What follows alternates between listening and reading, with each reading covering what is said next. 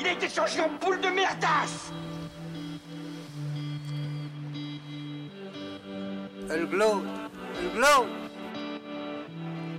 Il faut qu'on pète. Alors moi, il m'épate, il m'épate, il m'épate, il m'épate. Et on lui pèlera le son comme au bailli du Limousin. On a rendu un beau matin. On a pendu avec ce tripe. Flattez-moi. Eh ben la denrée, on est en France. Allez, cul sec Bonjour, bienvenue sur Histoire d'en dire plus. Aujourd'hui, on va parler d'un film culte euh, assez ancien, The Forbidden Planet ou Planète interdite. Allez, c'est parti, mon kiki.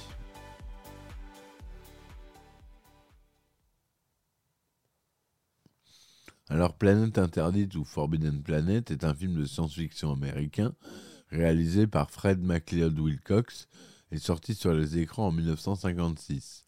En 2013, le film est sélectionné par le National Film Registry de la Bibliothèque du Congrès américain pour y être conservé comme étant culturellement, historiquement ou esthétiquement important. Donc c'est pour vous dire à quel point ce statut de film est devenu culte, ce film est devenu culte, avec le robot Robbie. Enfin, on en parlera après.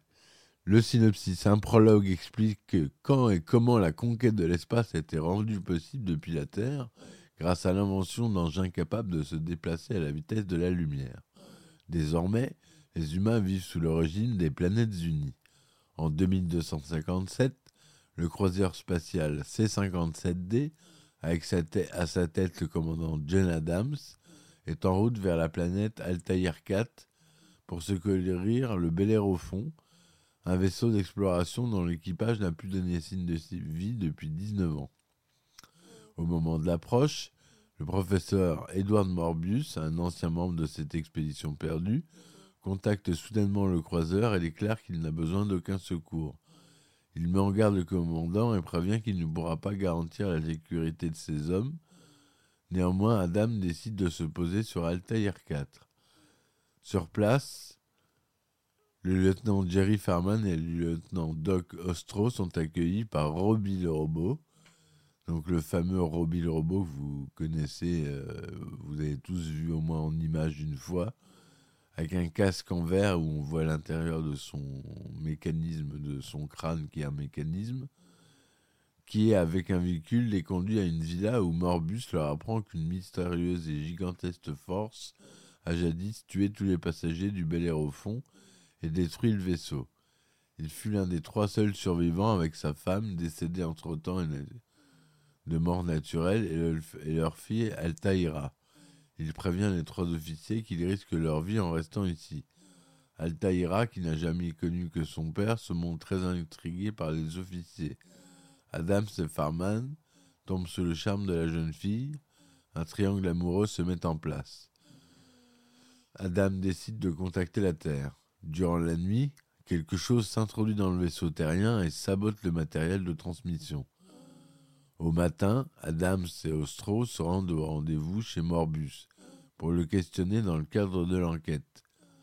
Celui-ci leur parle de la civilisation très avancée des Krells qui existait sur cette planète et qui disparut mystérieusement il y a plus de 200 000 ans. Morbus leur montre un appareil Krell capable de mesurer et d'améliorer les capacités intellectuelles et leur raconte que la première fois qu'il l'utilisa, il faillit en mourir, mais constata que sa puissance de réflexion avait doublé. Fort de cela, il a pu étudier les archives des Krells et construire Robbie, la villa et d'autres appareils technologiquement très avancés. Il leur fait une démonstration, l'image en trois dimensions d'Altaïra se matérialise. Puis il conduit les deux hommes à visiter la centrale énergétique des Krells. Passant par une porte blindée, le groupe se retrouve au milieu d'une immense installation de forme cubique de 32 km de côté qui plonge directement dans le noyau de la planète. Cette gigantesque machine fonctionne encore et son réacteur possède une puissance équivalente à 9200 bombe thermonucléaire. Adams réclame alors le droit pour les terriens de récupérer ces technologies, mais Morbus refuse, prétextant qu'un tel transfert serait prématuré car personne n'est prêt à le recevoir et à le comprendre. En, raison, en réponse au sabotage, Adams met en place un champ de force autour du vaisseau qui s'avère inefficace puisque la chose invisible réussit de nouveau à pénétrer dans le vaisseau, tuant l'ingénieur en chef Queen, chargé des transmissions. Une nouvelle enquête est diligentée, une empreinte est découverte. Le moulage révèle un pied monstrueux, celui d'une créature fantastique, et lors d'une nouvelle attaque, la créature se matérialise sous l'action des tirs au laser produits par l'équipage pour se défendre et prend forme d'un monstre rugissant. Farman est tué ainsi que deux autres hommes.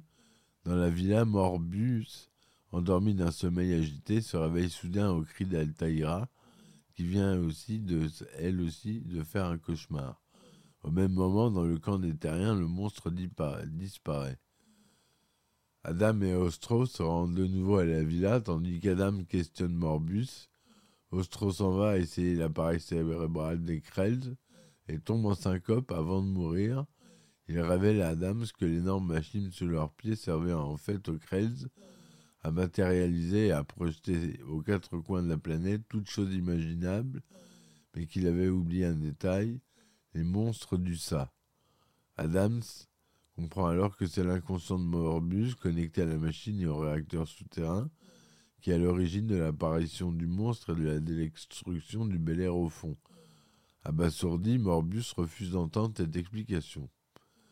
Altaïra avoue à Adams qu'elle l'aime, et ce, par bravade envers son père, mais au même moment, Robbie détecte que quelque chose approche de la villa. C'est le monstre. Le volet de sécurité de la villa sont abaissés, mais ils sont déchirés par la créature.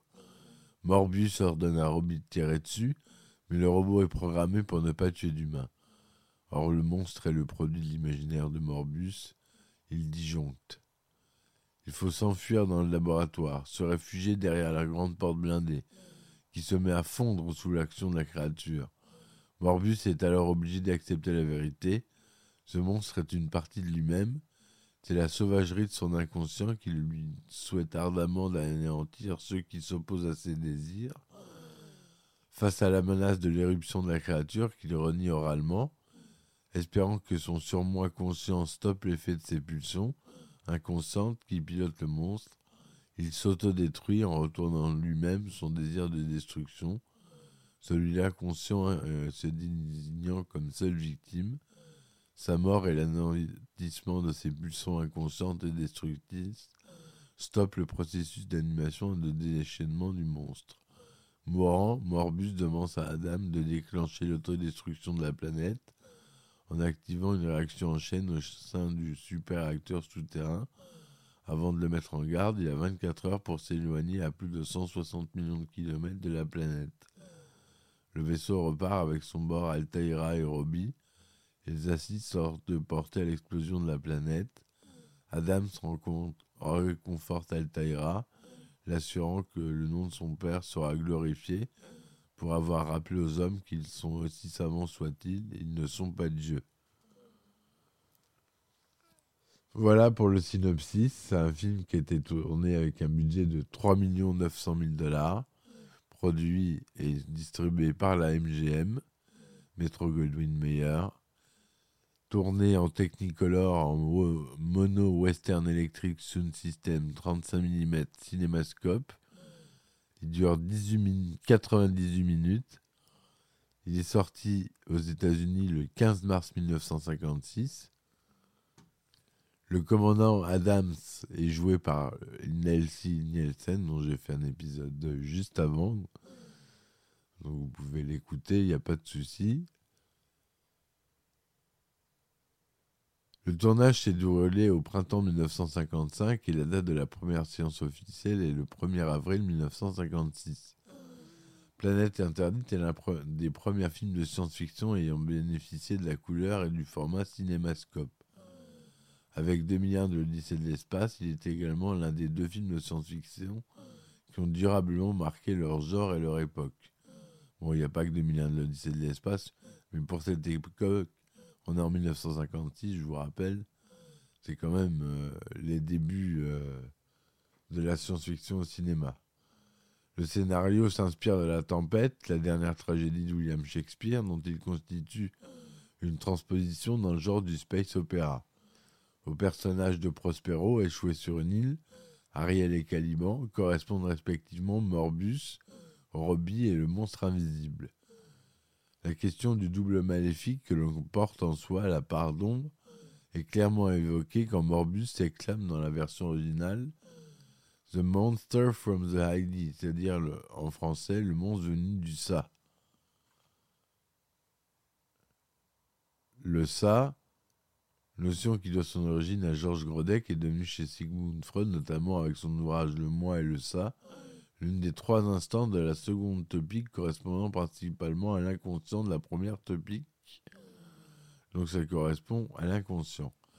La part d'ombre est incarnée par le monstre invisible issu des pulsions destructrices de l'inconscient du professeur Morbus, monstre éthéré invisible qui se manifeste seulement durant le sommeil. Cette utilisation de la part d'ombre dans cette œuvre n'est pas sans faire allusion aux travaux de Carl Gustav Jung sur des principaux archétypes décrits par le fondateur des courants de la psychanalyse, la psychanalyse analytique. Le nom du même du vaisseau de la première expédition, le Bel Air au fond, comme celui du générateur souterrain d'énergie, la Gorgone dans la version française, sont des allusions à la mythologie grecque. Le scénario semble avoir donné des pistes vers des œuvres classiques et des mythes antiques, sans en être la transposition exacte.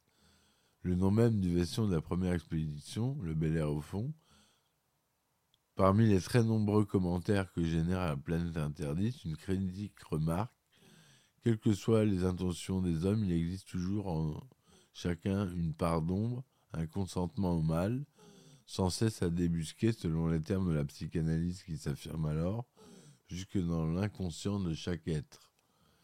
La musique du film et les effets sonores, créés par les effets Louis, les époux Louis et bébé Baron, constituent la première bande originale du film n'utilisant que des sources électroniques. En s'inspirant de procédés décrits dans le livre Cybernetics, Or Control or Communication the Animal and the Machine, de Norbert Weiner en 1948, Louise Baron a construit des appareils électroniques produisant des sons étranges entendus dans le film. La plupart du sons du film ont été réalisés avec un ring modulateur auquel d'autres effets, réverbérations, délais sont ajoutés. Certains sons sont parfois ralentis ou accélérés ou passés à l'envers. Le film permet à la musique électronique de toucher le grand public et l'impact sur le développement de cette musique aux États-Unis fut important. Dans la version française, les principaux membres d'équipage du croiseur C-50D, leurs prénoms sont francisés. John G. Adams devient Jean-Jacques Adams, Jerry devient André, Joe devient George, Quinn devient Yves. Cette pratique relativement rare tourne au contresens en ce qui concerne le personnage de Steve, qui occupe le rang de Bosco, c'est-à-dire de maître d'équipage. Le terme anglais bosun n'est pas ici traduit par Bosco, comme ça devait être le cas, mais par le prénom Bertrand. Planète interdite a fortement, influencé la série télévisée Perdue dans l'espace, Lost in Space. Les personnages sont différents car la, la série présente une sorte de famille Robinson suisse naufragée sur une planète mais le véritable vecteur de la série est le robot, une copie quasi conforme de celui du film. Il faut dire que les deux robots ont été créés par le même homme, Robert Kinoshita. Ils se rencontrent d'ailleurs dans l'épisode 60 de Perdu dans l'espace, intitulé Les condamnés de l'espace. La série a elle-même engendré en 1998 le film Perdu dans l'espace. L'accès à un pouvoir fantastique qui ne peut être contrôlé du fait de la part de l'ombre propre à chaque être humain, est aussi la base de la trame d'un autre livre de Michael Crichton, Sphère, et de son adaptation cinématographique. Le film Sphère, vous l'avez vu? Bon film. Le thème des pouvoirs psychiques humains qui se retournent contre les protagonistes dans une optique de meurtre est évoqué auparavant dans la nouvelle de Robert Sheckley intitulée Phantom 5 en 1954. Le robot Robbie devint même un jouet, ce qui en 1956 n'était pas si fréquent. Planète Interdite est mentionnée dans la chanson de la séquence d'ouverture du film The Rocky Horror Picture Show en 1975 sur lequel je ferai un podcast. Le film est à l'affiche d'un cinéma dans l'épisode Un frère pour Ben dans, Joséphine, dans la série Joséphine Ange Gardien. Bon, ça c'est euh, pas la super anecdote, mais bon. Il s'agit d'un des films préférés de Richard Castle et de Kate Brackett, personnages principaux de la série Castle. Ils vont le voir ensemble à la fin de l'épisode 3, saison 3, épisode 19. L'œuvre est présentée par Beckett comme un jalon important dans l'histoire de la science-fiction.